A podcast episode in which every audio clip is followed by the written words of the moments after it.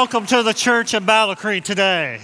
I hope you came ready to have a good time and have fun. We, we think church ought to be a little fun uh, around here, and I hope you came today to have a good time. If you're a guest, welcome. Uh, it's not every day you get to see your pastor in a wig and polyester pants, but today you got to see that. Uh, so if you're a guest, there's a connect card like this in the seat pocket in front of you. Would you take a moment, pull that out, uh, fill it out, put your name and information there? We would love to get to know you better uh, and just drop it in the bucket later in the service when it passes uh, from there. Also, a couple other things I want to call your attention to uh, on your worship guide that you received when you came in. Uh, we have an Egypt trip coming up for college students. So if you're a college student, uh, we have a trip to Egypt coming up this summer. We'd love for you to be a part of. Uh, many of you have heard how God's been working in Egypt and been using our church uh, to impact that area and to share the gospel and make a difference there. So if you're interested in your college age, uh, you can uh, sign up there on your sheet by send in an email to go glocal uh, at thechurch.at. Or if you uh, would rather talk to someone just on your way out today, stop by uh, the booth, the kiosk as you leave, and we'll be sure to get you information on that. And then also coming up, uh, another trip we have coming uh, with the guy who was in the wig, known as our pastor, uh, later this year is a trip to Israel. Uh, he takes a trip to Israel every uh, year and would love for you to come be his guest and go with him. You can get more information on that by going to thechurch.at uh, backslash Israel and sign up for that trip. He'd love to take you with him on that trip. And then finally, today is the last day to sign up for our parent child dedication. Uh, which, if you don't know what that is, it's people that have had uh, children in the last year, two years or so, and, and they want to dedicate their children, but we don't view it so much as a child dedication as much as a parent dedication. So if you're interested in that, you can also sign up online at thechurch.at backslash dedication and get uh, registered for that. Hey, would y'all welcome back to the stage our pastor?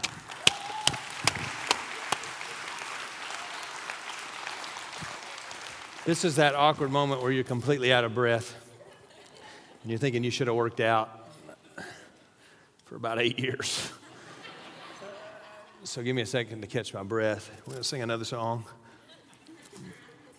Today, what we're doing is we are wrapping up this Love Revolution series that we've been in for four weeks. This is the fourth week, and I hope you've been with us throughout this series. And if you've not been with us, listen, we say this all the time, but I mean it with all my heart in this series. If you missed a week or you weren't here, I want you to take the time to go online and watch uh, whatever part you missed and interact with those scriptures and those truths that we gave you throughout this series. And, and if you missed any, go back and do that. We've put the notes, by the way, on the URL, notes notes.thechurch.at. And so if you got a tablet or a phone or uh, some sort of device that you follow along on, if you will learn to take your notes on that, A, you'll have it everywhere you go, which you might not with a piece of paper, but B, we will email you uh, different thoughts throughout the week and different uh, parts of the sermon that didn't make it into uh, the sermon for whatever reason. So, other research. So, we'll give you further study. And so, we'll continue this conversation through that site, notes.thechurch.at. Okay? And all four parts that we've been talking about on this image, remember this image that we've looked at for the last several weeks, that it begins with God loving us, us loving God, we love others, and then today we're wrapping up with we love each other. And each of those parts fit together in this wheel and uh, this cycle called this love, love, love revolution. And before I recap where we've been for just a minute, I want to tell you a little bit about where we're going uh, over the next several weeks. I don't know if you have sensed, like I have sensed, but many have, that the Holy Spirit is moving with some real freedom in our church over the last five weeks. And, in fact, almost 300 people have given their life to Christ in the last five weeks in, our church, which is a pretty big church. And, uh, we, we watched that play out. We're rejoicing in that. And so on Monday afternoon, I was meeting with some of the creative team and some of the content team, and I just, just confessed with them, I don't feel peace about where we're going and what we have slated on the docket for the next series, maybe two. And we're about to start a series next week on really tough issues, and we're going to take four of the toughest issues in our culture today and say, what does the Bible have to say about it? We're going to do that. We're going to come to it, but we're tabling it for now. In fact, we're tabling not just the next series, but the next two series, and we're putting them on the shelf because I just sense that the Lord is giving us a detour and He's taking us a different direction. And, and so Monday night, I was praying most of the night uh, through the night, and I just felt like the Holy Spirit stopped me. This is not a regular occurrence for me, by the way, to pray all night, but, but that is where I was on this past Monday night, and I sensed two things that the Lord kept saying to my spirit over and over. Number one, set the sail and the wind blows where it wants to. The Holy Spirit blows when and where He wants. You cannot control that. You do not manufacture wind. You just simply set a sail to catch it when it blows, uh, to ride the wave of God's presence and God's ministry. And, and then the second one is remember. He just kept saying to my heart, remember, remember, remember. And so we're going to call this series Remember. And, and as I thought through setting the sail and remembering who we are as a church, uh, I'm not talking about our church, I'm talking about the kingdom church and, the church of God across the globe, uh, remembering the beginning of the church and, and when the wind did blow and when the fire did uh, do what it did. And by the way, anytime you take fire and wind and you put them together, the result is uncontrollable. And, what I'm praying for is an uncontrollable revival in our midst. And, I just sense that the Lord is saying, hey, just stop and let's just pause and listen to the Holy Spirit. And so we're just going to read together beginning next Sunday for eight Sundays in a row the book of Acts. And we're just going to go verse by verse. And when the Lord says stop and talk, we're going to stop and talk. And when the Lord says get up and sing, we're going to get up and sing. And When the Lord says pray with somebody next to you, pray. And so we're just going to go into that moment of remembering who we are as the church birthed by the giving of the Holy Spirit of God, and we're going to lean on it. So I'm real excited about it. In fact, I, am real encouraged that the Lord is calling us to this, and I, I, have no doubt that what God's wanting to do is as much in me as it is in our church. And so we'll, we'll just flow and we'll see. So you be praying. Your homework this week is Acts 1 through 3. You read it over and over and over again, okay? And uh, just till next Sunday. And so if you read all three every day, read it all three every day. If you want to read just a little bit so that you read it all once this week, whatever, set your pace. But let's begin to pray about what God is going to do in our midst and that we would stay super sensitive to the direction and the leading of the Holy Spirit, okay? And so let's recap where we've been the last four weeks. And when we talk about this love revolution, it started at the beginning of this thing with God loves us, right? And that's good, good, good news. You and I don't have to kickstart this revolution, He kickstarts it. And it begins with Him loving us. I showed you this verse almost every week in the series, Romans 5 8, that God showed His great love for who? For us, right? He showed it for us. How did He do that? By sending His Son. For what purpose and to do what? To die. When? While we were still sinners. In other words, Jesus came for us while we were still his enemies and still against him to die for us. It begins with God's love. This whole revolution, in fact, any love revolution really begins with the love of God, right? And we also looked at this passage in 1 John 4:10. This is real love. And in case you want to know what real love is, the Bible makes it very, very clear. This is real love. What? Not that we love God. We didn't start this, God started it, but that He loved us. How? He sent his son as a sacrifice to take away the sins of the world. And so it begins with God loving us.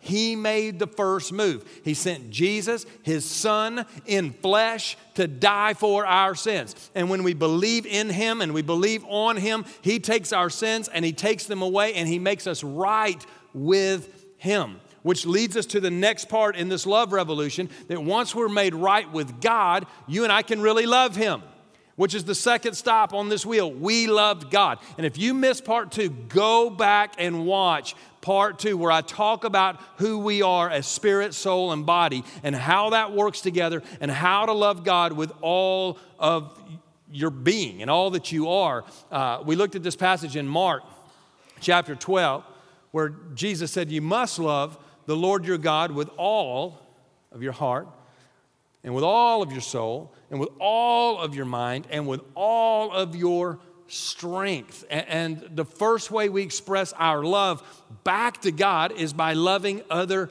people, which is the third stop in this revolution we love others. And we spent the whole week last week talking about loving others. We went to that text on the Good Samaritan and we talked about how we're to love even our enemies. And the first way we do that is by loving people. We love God, we love others. That's real love. And in Mark chapter 12, Jesus, uh, Christ, is, is answering this question. And the question of the day is what is the greatest commandment? The elders and the teachers and the religious leaders and the Pharisees and the Sanhedrin, they were all debating this over and over and over again, and they were trying to trap Jesus with this question.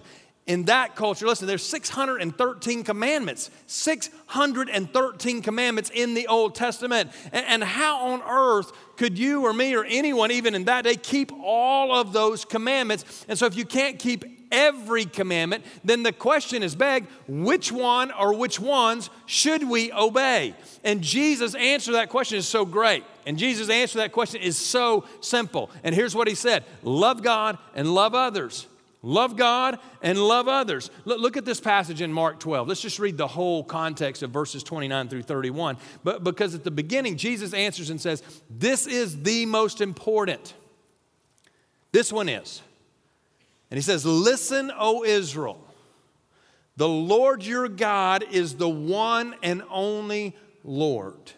And he said, You must love the Lord your God with all of your heart, with all of your soul, with all of your mind, and with all of your strength. And he didn't stop there. He goes and says, And the second is equally important. You got to love your neighbor as you love yourself. And in that passage in Mark, he goes on and says, No other commandment is greater than these commandments. Matthew's version of this very story, where Jesus answers this question, at the end of Matthew's version, he says, And all of the law and all of the prophets hang on these commandments. They hang on these commandments. In other words, if you just love God and you love others, you will keep all of the law. And here's how that works real love is what God shows us. It was a sacrificial love, it was a selfless love, it is a serving love, and God loved us by giving His Son and giving His life for us. So we follow the example of God and we love God back with everything that He deposited in us, but it doesn't stop there. We then imitate the love of God by loving other people. Philippians chapter 2 is one of my favorite chapters in all of the Bible. In verse 5, it says that we are to follow Christ's example. Well, what's the example of Christ? The example of Christ on the cross is a sacrificial, selfless, and serving love. Now, just because we uh, love others, or we love our neighbors, or we love our enemies, or we love someone, the love revolution doesn't stop there. It keeps going, right? God continues to love us. Then we love Him back, we love others, and we love each other, and this revolution just keeps going and going and going and going. Uh, when we love others like God loves them, we get a more complete picture of what God's love is really like. And so, consequently, we love him more. And consequently, we love others more. And consequently, we love each other more. Look at how 1 John explains this. I, introduced a second ago to you on the TV there. 1 John chapter 4. If you got your Bible, turn to 1 John chapter 4. And let's look at this text in, in verse 11. Uh, and, and we'll read it together. And if you got your Bible, open it. If you got a device, thumb over to it. And if not, then follow along on the notes page that I gave you. And, and I want you to mark up these verses of Scripture so that you can engage with them uh, at another time. But in verse 11 is where we're going to start. And listen to what he says Dear friends, since God, remember this all begins with God, loved us so much, we surely ought to love each other. No one has ever seen God, but if we love each other, God lives in us, and His love is brought to full expression in us. Underline that phrase, full expression. Some of your translations are going to say perfected. The love of God is perfected in us when we love other people, or it comes to full expression in us. That Greek word is tetelomon. T E T E L E M O N, tetelomon. And what that Bible word means it is to perfect or to bring to completion or to accomplish or to finish. It is the same root word as the Greek word tetelestai, which is what Jesus said on the cross when he declared, It is finished. It's perfected. It is completed. And by the way, that Greek word translated perfected is in the perfect tense. And there's no pun intended there in the Greek. The word meaning perfected is in the perfect tense. I've been teaching you about the Greek. And if you don't remember what the perfect tense in the Greek means, I want you to write it down right now so that you have it. The perfect tense in the Greek, here's what it means it is a past completed act that has a present result. It is a past completed act that has a present result. Now, watch this play out. Jesus Christ's work on the cross is a completed act, which is why he can say, It is finished. And that work on the cross was the greatest expression of the love of God that the world has ever seen. But its actual results for you and me are today in the present. And so it's a past act with a completed act that has a present active result in our lives today. Jump down to verse 13. And look what he says there God has given us his spirit as proof that we live in Him and He lives in us. In other words, uh, He deposited the Holy Spirit. Last week when we looked at the Good Samaritan, we said that parable where He gave a deposit for him at the end and said, I will come back and get him. The picture uh, of Jesus is that He gave us the deposit. What's the deposit He gave us? The Holy Spirit. And Jesus said, If I give you another one like me, the paraclete who's going to come alongside, it will be the Holy Spirit, and it will be to for me to go and prepare a place for you, that where I am, there you may be also. And the whole proof that Jesus gives us that He's coming back to complete what He said is the gift of the Holy Spirit in our lives today. And God is saying that He's given us His Spirit as proof that we live in Him and He in us. And He brought that into our lives. His love was brought into our lives. Love for each other is what a Christian should produce. And when you look at agriculture, an apple is what an apple tree should produce.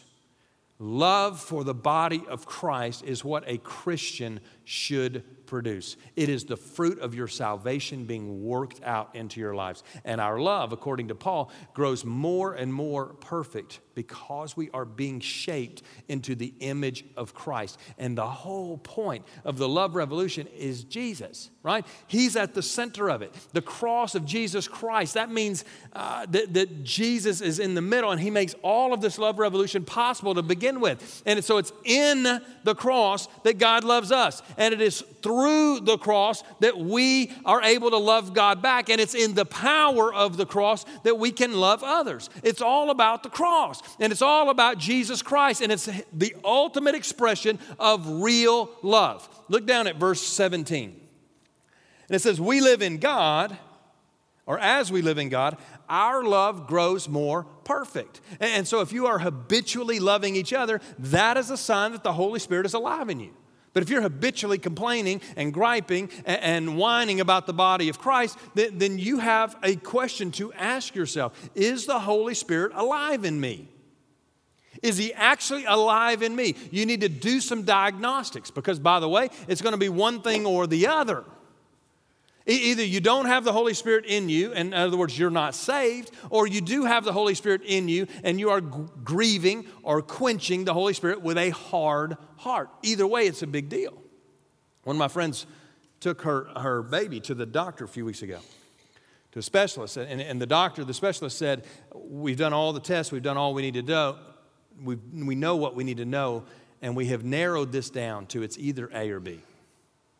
And if it's A, this is the treatment plan. If it's B, this is the treatment plan. Uh, either of which, we're not sure which it is yet, but both are very, very serious, but each is going to be treated differently. It's a different treatment plan. And, and the same way, the same thing is true with our lack of love for the body of Christ. It's one of two things. One of two things is going on, but they are treated very, very, very differently. And as we finish our look at this love revolution, that's what I want to look at today. So flip over to 1 Thessalonians chapter 4. 1 Thessalonians chapter 4, and we're going to look at this letter that Paul wrote to the church at Thessalonica, and, and he's giving them advice, and, and the, verse that I looked at earlier is right out of this chapter, and he's giving them advice, and I think Paul provides a great antidote to the problem of, of this lack of love for the body of Christ. Look, look at verse 9. We don't need to write to you about the importance of loving each other. Underline that phrase, loving each other. For God Himself taught. I want you to underline that phrase. For God Himself taught, okay? Because I'm going to come back to both of these phrases and explain them to you in just a second. To love one another. And so that word for loving one another, that's the Greek word, I bet you'll recognize it. It's the Greek word phileo, which is where we get our word Philadelphia. And Philadelphia is known as the city of brotherly love. That's what phileo is, the, brotherly love. And, and so, this phileo that Paul is talking about here to the church at Thessalonica is you love each other with this phileo love. It is different. It's a different kind of love than you love your friends with, it's a different kind of love than you love your neighbors with, it's a different kind of love than you love those who are far away from you. This is a brotherly love, it is a family love that he's talking about that is to be present in the church. Now, where did they learn that love from? Look at your Bible. Where did they learn that love from? I didn't hear that, baby, but somebody else answer. Where did we learn that love from? Where? From God. That's what the Bible says, that we learn this from God. God Himself taught you this, is what the Bible says. And that whole phrase, God Himself taught you this, in the Greek is just one word God taught. This is God taught. It is an adjective, and it means that God and God alone taught them this. I want you to understand this is the only place in the whole Greek Bible this word appears. The only place that this deal is such a big, big, big deal that God got involved in this and he taught it to his children. In other words, you didn't get this from Paul. You didn't get this from studying the scripture. You didn't get this from some discipleship track. We don't put you through some course to help you learn how to love the body of Christ. Jesus taught you that. God taught you that. And he deposited that in your Holy Spirit. And when God's Holy Spirit came into you, he taught your spirit how how to love the body of Christ. Now, I've got two girls and I got two boys in, in my home, and, and they're very different. Okay, boys and girls obviously are very, very different from one another. My boys, when they were little, they're, they're like 19 or 20 months apart. And so from a very, very young age, they, they fought and they would get really, really rough with each other, and they, you know, they would wrestle with each other, and, and uh, they would go at it. I would come home from work, and we had, you know, we had, at that time, we had three kids that were five and under. And so Meredith was exhausted, you know, and I'd come home from work and, and come home from the church, and she'd say, Could you just wrestle the boys? Just get in the floor and wrestle all the energy out of them, wear them out because they have been wearing me out, right? And, and, so I would get on the floor and wrestle with them and wear them out, and you know they would take a bottle and go to bed or what.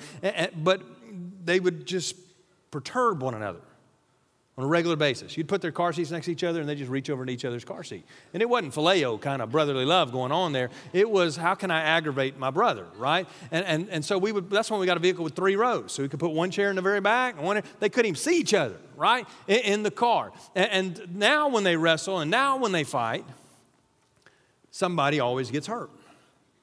And, and when one gets hurt, they both get hurt. Right? Because the other one's going to retaliate. They have enough of their mama in them that they're going to retaliate. and, and they're going to hurt each other. So this last week we had a, you know, a man talk.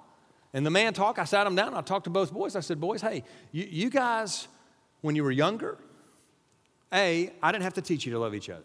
Okay, the day Ben came home from the hospital, Eli loved Ben. And, and I didn't have to teach that, that was in his heart. And, and, you know, at a very early age, somebody would pick on Ben and Eli would beat him up, you know, and we would all thank him. And we, we would praise him and we'd say, that's how we do it in his family, right? Jesus' love for each other, right? And, and, and so we would work this thing out. And so I, I, we didn't have to teach it. But when you fought, when you were babies and you were little boys, you weren't strong enough to hurt each other and your memory was, you know, being formed, and so you don't remember it. But now you are of the age that when you fight, somebody gets hurt. And when somebody gets hurt, they both get hurt. And now you're of the age where you will remember this. And what happened, and I was introduced to this a few weeks ago, a month ago, six weeks ago at my brother's wedding, but because he was telling one of his friends that I just introduced myself to as Paul's brother, and, and Paul came up and was talking to him. He didn't know I was listening. He said, Man, he was mean. I said, I just introduced myself as the pastor. And he said, Man, he was mean, brother. You know, and he, and he said, he talked about a couple of times that I held him down and punched him in the chest and whatever and spit in his face and, and, and, and some other things that brothers did. I was just joking, by the way, as a kid. I had no malice in my heart towards my brother, but apparently 40 years later, my brother remembers this and has been hanging on to it. So we're going to get counseling. But in this process, I'm talking to my sons and I'm saying, boys, you need to pay attention to this. You need to understand this that one of you gets hurt and both of you get hurt. You are of the age where you will remember this and this you can carry this. And now you're of the age where you will carry this maybe the rest of your lives. And you're going to need each other. You are brothers. You will need each other. You want to be good friends all of your life. In fact, I went on with the illustration and I said, in fact, when you're old, it may be your brother who's wiping your butt. Which is a great illustration for an 11 year old boy because all attention was gone now. And, it went into all kinds of jokes and bodily functions and all of that. And, and, and so we, we walked through it. In fact, Ben said, No, mom, I'll wipe my butt. I said, No, your mom be dead and gone. And we're talking about this whole thing. And so we're having this conversation. Why? Because when a baby is born, we don't have to teach it to love its mom. And we don't have to teach the mom to love the baby, right? And that's the same thing is true with siblings. But as we grow older, we can do things to annoy our brothers and our sisters.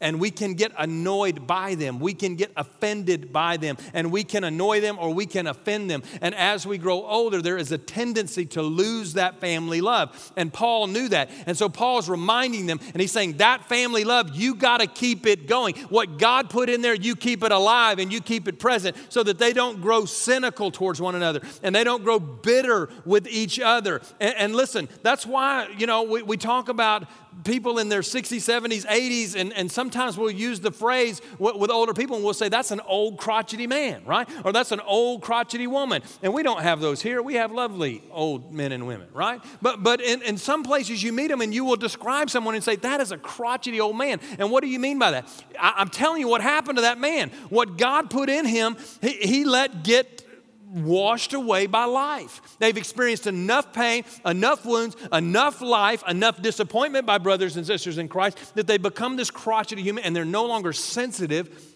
and teachable and pliable to the Holy Spirit of God in their lives. And this whole thing, this family love, this loving each other, is so incredibly important for the body of Christ. Because our testimony rides on it, according to Jesus. Look, look down at verse 10. Indeed, you already show your love for all the believers throughout Macedonia. Even so, dear brothers and sisters, we urge you to love them even more. That's what the Bible said. In other words, what he's saying there, don't miss what he's saying. He's saying, Church at Thessalonica, listen, your love is famous. It goes beyond boundaries. It is overflowing into other towns and other communities and other cities, and, and which is the heart of TC right? That's the heart of TC, that it's not locked into one church, that it would flow out into our city, it would flow out into our country, it would flow out into our world and into cities and communities like Tulsa and Chicago and, and Cairo and beyond that. That our love for one another, but it has to start at home. It has to start in the church, loving each other. And, and if we as a church lack love for each other, then it won't flow out. That love won't flow out. It has to start here with us loving each other before it goes out the door into the lives of other people. Now, look at verse 11, because in verse 11, Paul is, is talking here and he's starting to address those issues. And this verse is so interesting. I, I mean, in the grammar, it's very, very interesting. Verse 11, look what it says Make it your goal to live a quiet life. That's so interesting because those two verbal phrases uh, uh really contradict one another. That on the one hand, you got this loud verb, and on the other hand, you have this very quiet verb. And that first verb is this big verb, it's an ambitious verb, it is a loud verb. And the next verb is this quiet, quiet life. It's a quiet verb and a soft verb, an understated verb. In other words, write this down. Here's what Paul's saying live quietly and love loudly. Live quietly and love loudly. And Paul wants these new Christians, listen, in their new relationship with the Lord, to love each other and be loud with their love towards each other. Be, but be real quiet when it comes to criticism or when it comes to disagreement. And by the way, it's human nature to do the exact opposite, right? Because if I disagree with you, then I'm gonna let you know really, really loud. But Paul's words for that, and by the way, he has an antidote for it. Look at what he says again in verse 11. He says, Make it your goal to live a quiet life, minding your own business, working with your hands, just as we instructed you before. Let me give you the redneck version of that. Shut up, mind your own business, and get back to work.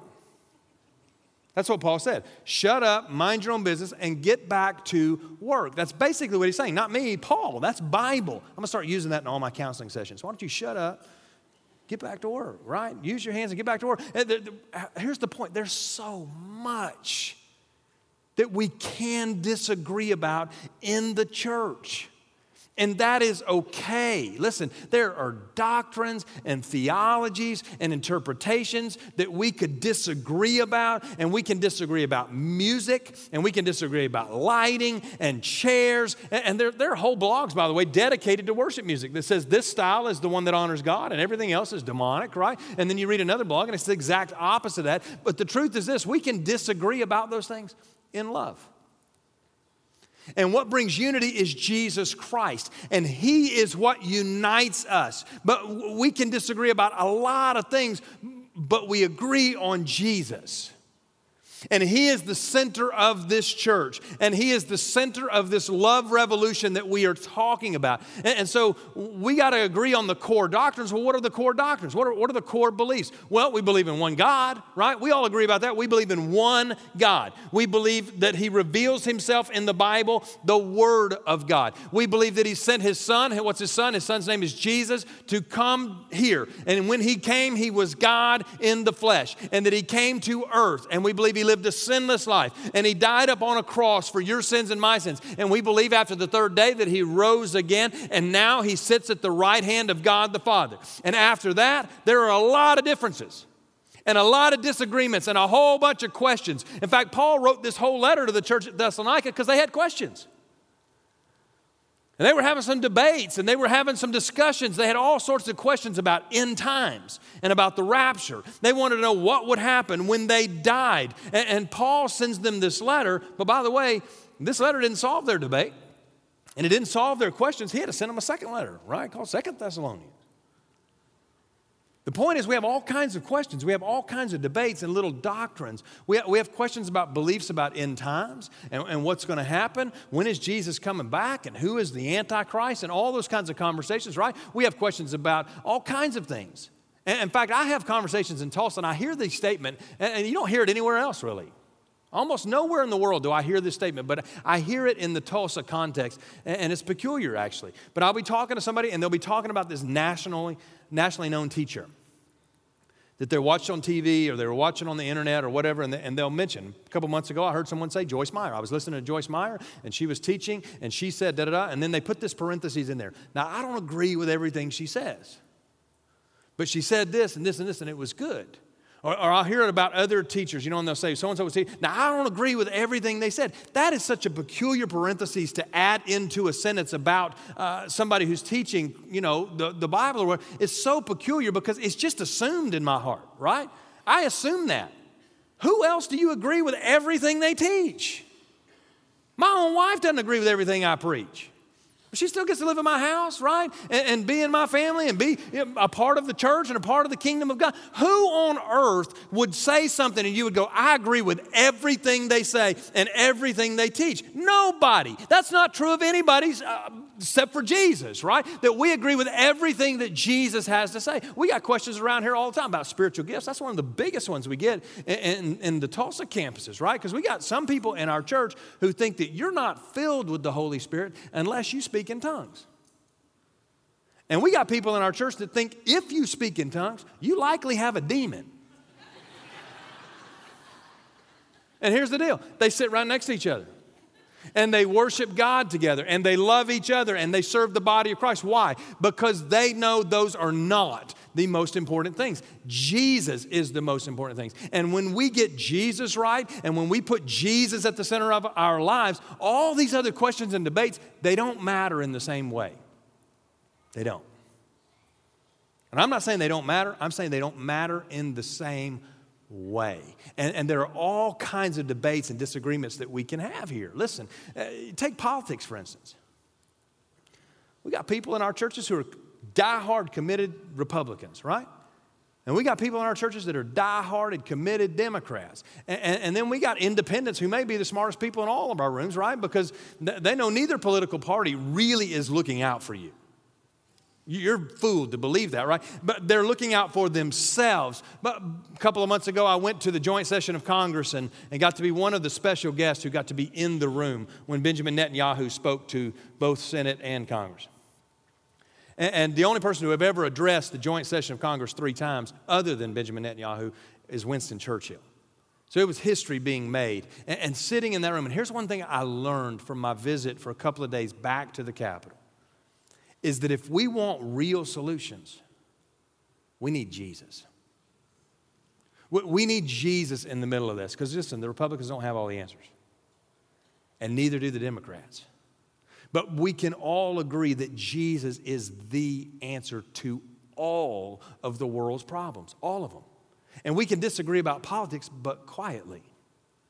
But let's be really, really, really loud about our love for each other. We can disagree with one another about how to parent, right? We got some stay at home moms who think it's a core conviction to stay at home with the children every day of their lives, right? And we got other moms who work in the workplace and, and, and go and do work, and both of them are awesome because they love Jesus, right? And we got kids in our church who have been homeschooled and whose parents are highly convicted about we need to school them and educate them at home under Christian conviction. And we got parents in our school and our church who send their kids to public schools. And you know what? Both sets of those kids can change the world if they just follow Jesus. You understand what I'm saying? We can disagree about what TV shows to watch and not watch. We can disagree about what foods to eat and not eat. Well, what, what, what music to listen to, what car to drive. We can disagree about all. There's a whole list of stuff that we can disagree about that does not matter. But the one thing that actually matters all the time is Jesus and that we love each other according to Jesus. In fact, Jesus' final prayer on this planet, in John chapter 17 is where it's recorded, in case you want to look it up this week. In John 17, right before he goes to the cross, his final prayer, he's praying, and, and he's praying this prayer on earth. They call it the pastoral prayer of Jesus. And you know what he prayed for?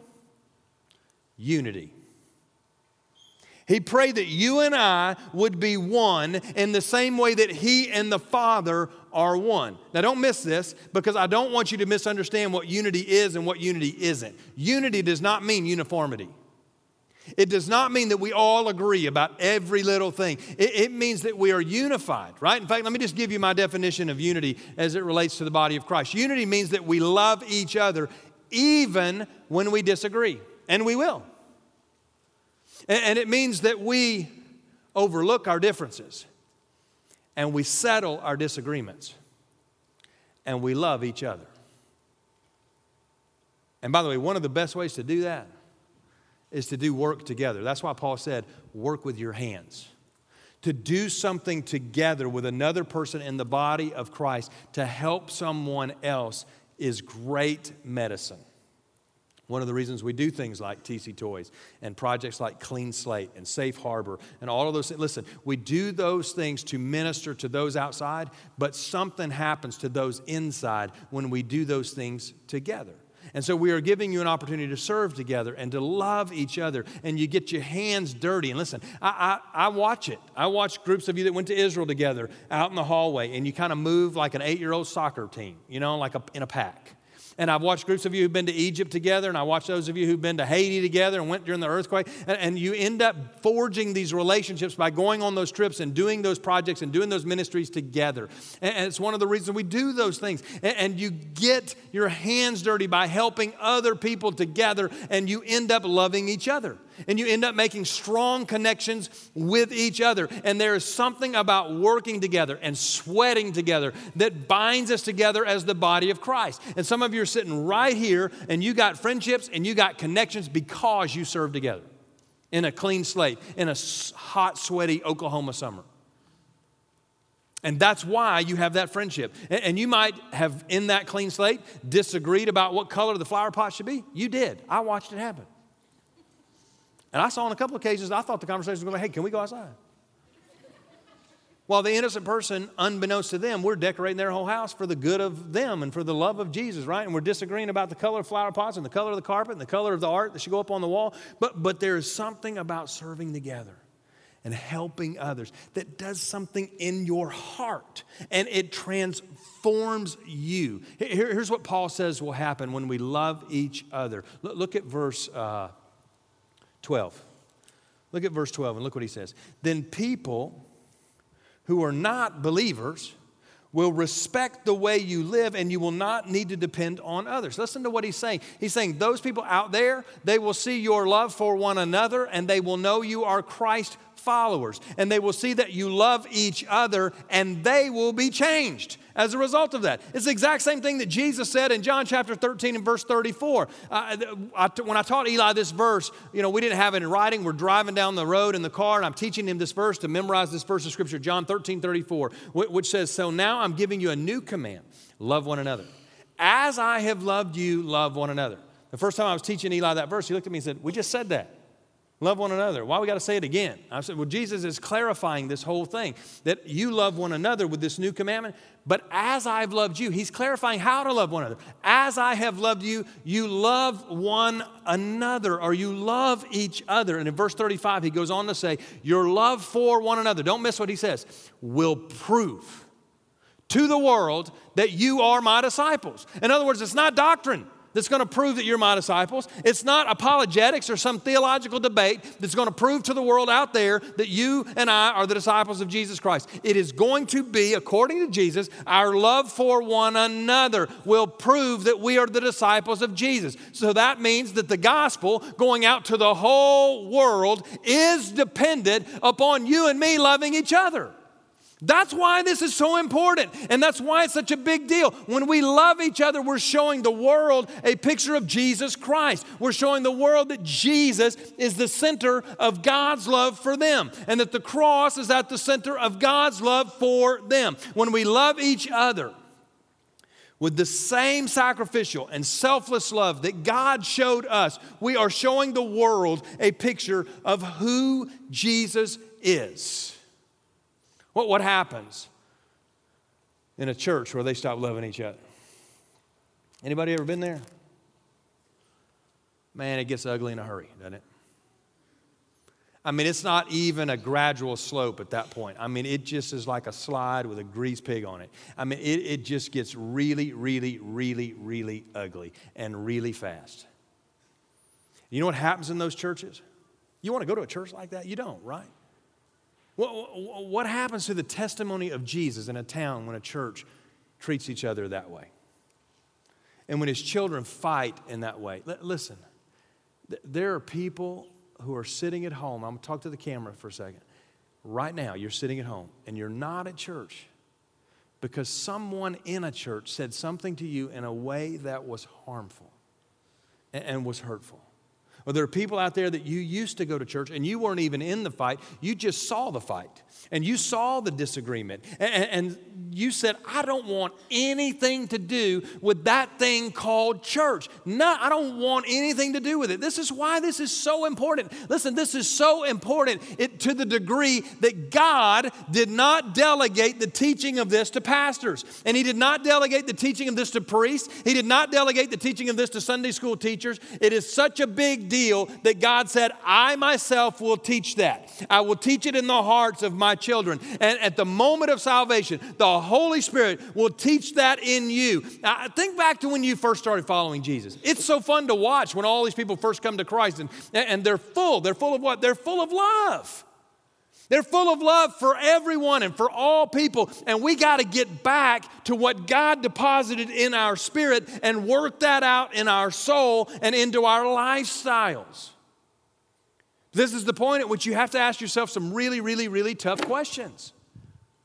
And you got to get serious at this point and take a look inside and do some real soul searching and allow God to search you.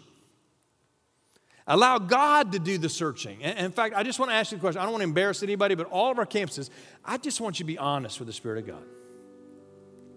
And I want you to be honest with yourself. And I just want to ask you this question, and it's a yes or no question. Do you really feel true, authentic love in your heart for your brothers and sisters in Christ? Do you really feel that kind of love for each other? And do you feel that same self sacrificing and other serving love of Jesus for, for the body of Christ? Yes or no? Do, do you feel that, or are you easily offended by your brothers and sisters in Christ? Are you easily annoyed by those in Christ? Do you find that your love is lacking for the body? And, and if that's the case, if you don't have the love of God in your heart towards the body of Christ, for your brothers and sisters in Christ, then you go back to that diagnosis. It's, it's one of two things. And I've mentioned it twice already today. E- either one, you don't really have the Holy Spirit in your heart, you're not saved. And we can take care of that today. Or the second thing is that you do have the Holy Spirit in your heart and you're grieving Him or you're quenching him, or you're shutting him out with a hardened heart. But both of those are very, very, very serious. I mean, it's like going to the doctor and they say, We don't know if this is viral or bacterial. Eh, they're both very serious, but there are different ways to deal with it. We got to deal with this in different ways. And I just want to ask you to, at all of our campuses, would you just take your Bible and take your notes and stuff, would you just lay them on the chair, take your cup of coffee or, or, or your iPad or and just set it on the chair? And across every single one of our campuses, would you just stand together? And let's pray together in a standing posture today. I, I just want to ask you, with your heads bowed and your eyes closed, and the confession today on every campus is that we have all, at one time or another, struggled with this. We, we struggle in our church, we struggle in our homes, we struggle in our families, we struggle in our marriages. All of us have. But if today this is your struggle, and the Holy Spirit of God is speaking to you today about your lack of love for your brothers and sisters in Christ, your lack of love for the body of Christ. I, I just want to give you a second to admit that. To admit it to the Holy Spirit, to confess it to yourself. And, and I'm going to ask campus pastors on every campus to come. It doesn't matter what campus you're at today.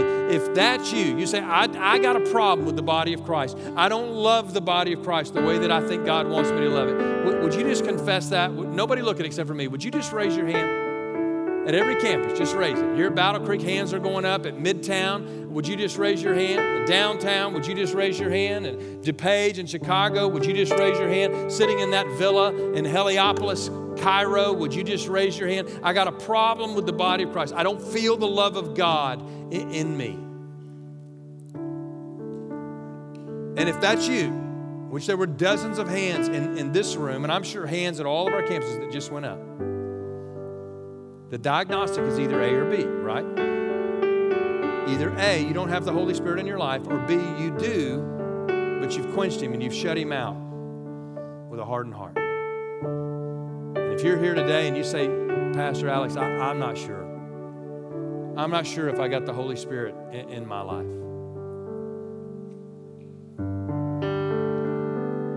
Then I want to help you settle that right now. Men and women are praying. And they're praying that today could be the day of salvation you, for you. You can cross that faith line and give your life to Christ. And I, I want to lead you in a prayer. And, and, maybe you say, hey, I, I, I don't, uh, I don't know how to pray. That's okay. I'll pray it one phrase at a time so that you can just simply repeat that prayer after me. And I'm going to ask those who are sitting around you at all of our campuses today if you uh, have prayed this already, I want you to pray it out loud as an encouragement to those around you. I want you to pray it out loud as a blessing to those around you who are praying it for the very first time today. And I want you to pray it with volume. And I want you to pray it with gusto like you believe it today. And so, right where you're standing, would you just say, Dear God, I know I'm a sinner. Today I ask you to forgive me for all of my sin. Jesus, come into my life to be my Lord. You call the shots in my life. Come in as my Savior, my forgiver, in the best way that I know how. I turn my back on my sin and I trust you alone, Jesus, to save me. Thank you for saving me. Listen, if you just prayed that prayer for the first time in your life, the Bible says the angels in heaven are throwing a party for you right now. And if the angels in heaven are throwing a party, we ought to celebrate with them and all of our campuses.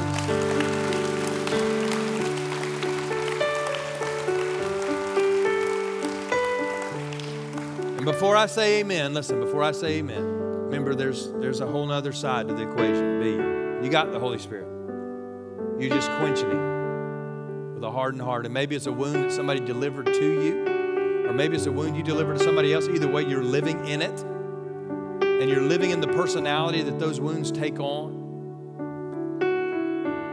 And I just want you to know there are people today at all of our campuses that would love to pray with you or for you. That's why they came to church today.